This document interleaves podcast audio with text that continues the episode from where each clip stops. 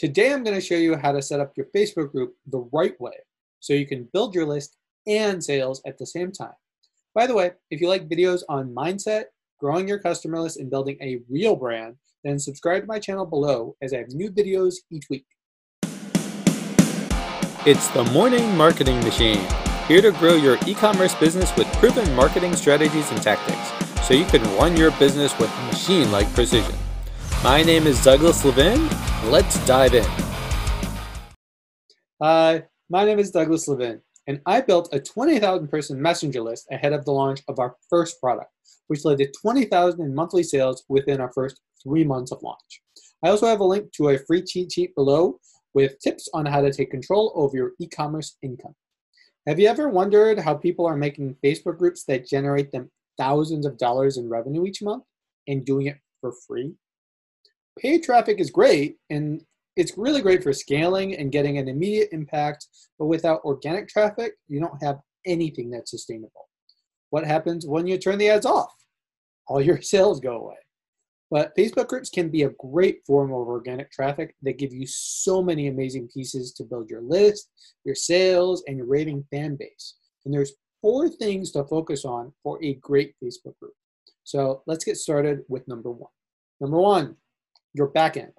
What niche are you targeting? Who's your ideal customer? Facebook gives you three questions you can ask when you're approving members, so make use of it. They also give you other tools like polls, so use them. Use this research to create a lead magnet and then give them that lead magnet for free in exchange for their email. Do you have any customers? Those can be the first people that you invite into the group since they already like you enough that they want to buy from you. That's a great first step. One of those three questions I'll use for approval is to ask what their biggest problem is. This will give you a ton of data and a starting point for new content, product ideas, so many things that you can use to help you in the future. You want to check for spammers and be very careful with who you let in at the beginning of your group. You're trying to build a culture here. So you want your ideal type of person, and if you're not careful about it, your group will be dead or filled with a bunch of spammers. And there's software like GroupFunnels out there, ConvertKit, that will automate this approval process for you, uh, or you can do it manually yourself if you want to. And make sure to set up the group rules and create a welcome video with what you expect from your audience. Number two, content. Start looking at other similar groups for what has good engagement that your ideal customer is interested in. You want to use that as a starting point for your research. I also recommend posting at least once a day for the first month. Uh, you want to think of Facebook group as basically like a party. This is something I got from some, some of my mentors, Brian Bowman, Andrew Cruzy, and Josh Brown. Uh, basically the idea is that you want to think of Facebook as basically like a Facebook group as, as a party and nobody in that group will want to start the party. So it's up to you as the host of that party to get the party started. So this means scheduling the post, liking and commenting on every single post that you see from somebody else uh, as soon as you can. Um, you want to make a habit of this, especially at the beginning. And you also also want to mix up your content between what will help them with solving their problems and also conversation starter posts. Everyone's kind of seen those posts, like those type of posts that are meant more for engagement.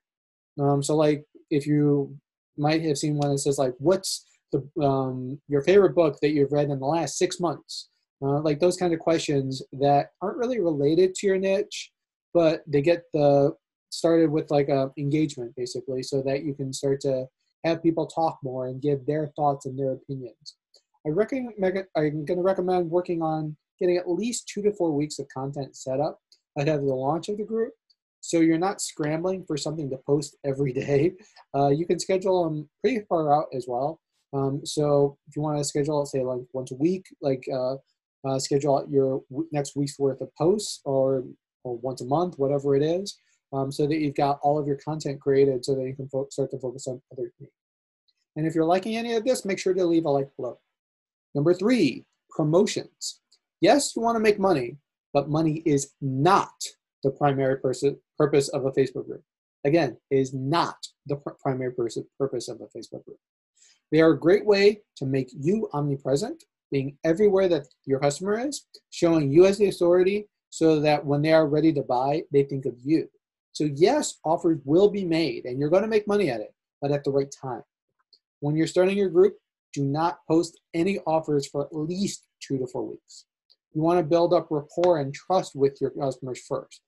Once you've given enough value, enough valuable content, actually helping them with their problems, and I know this is something I talk about all the time, right? Help them with their problems. Um, then your group is engaging enough. Then you can start working on promotions.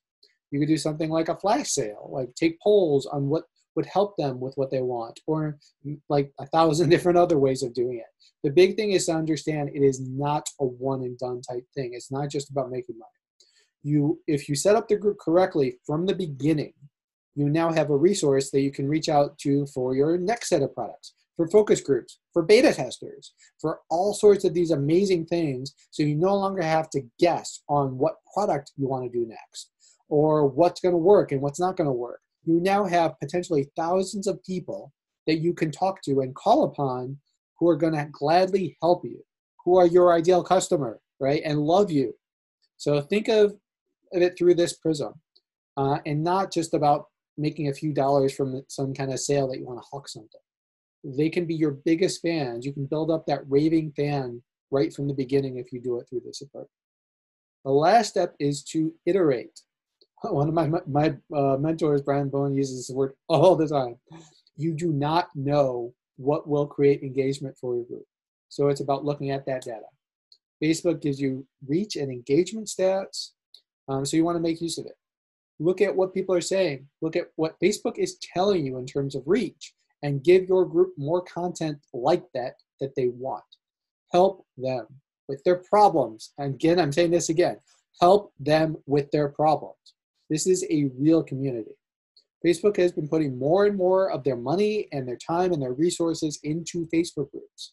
So understand that. This is a huge priority for them. So they will reward you this is a long-term play so keep creating content, make this a part of your day and your, your habits, and you'll have a great group that starts to become your fans. And that's when the real fun begins, right? If you're looking for more tips on how to take control over your e-commerce income, then click the link below for a free cheat sheet. And don't forget to subscribe to my channel for more tips on how to grow your list and build a real brand.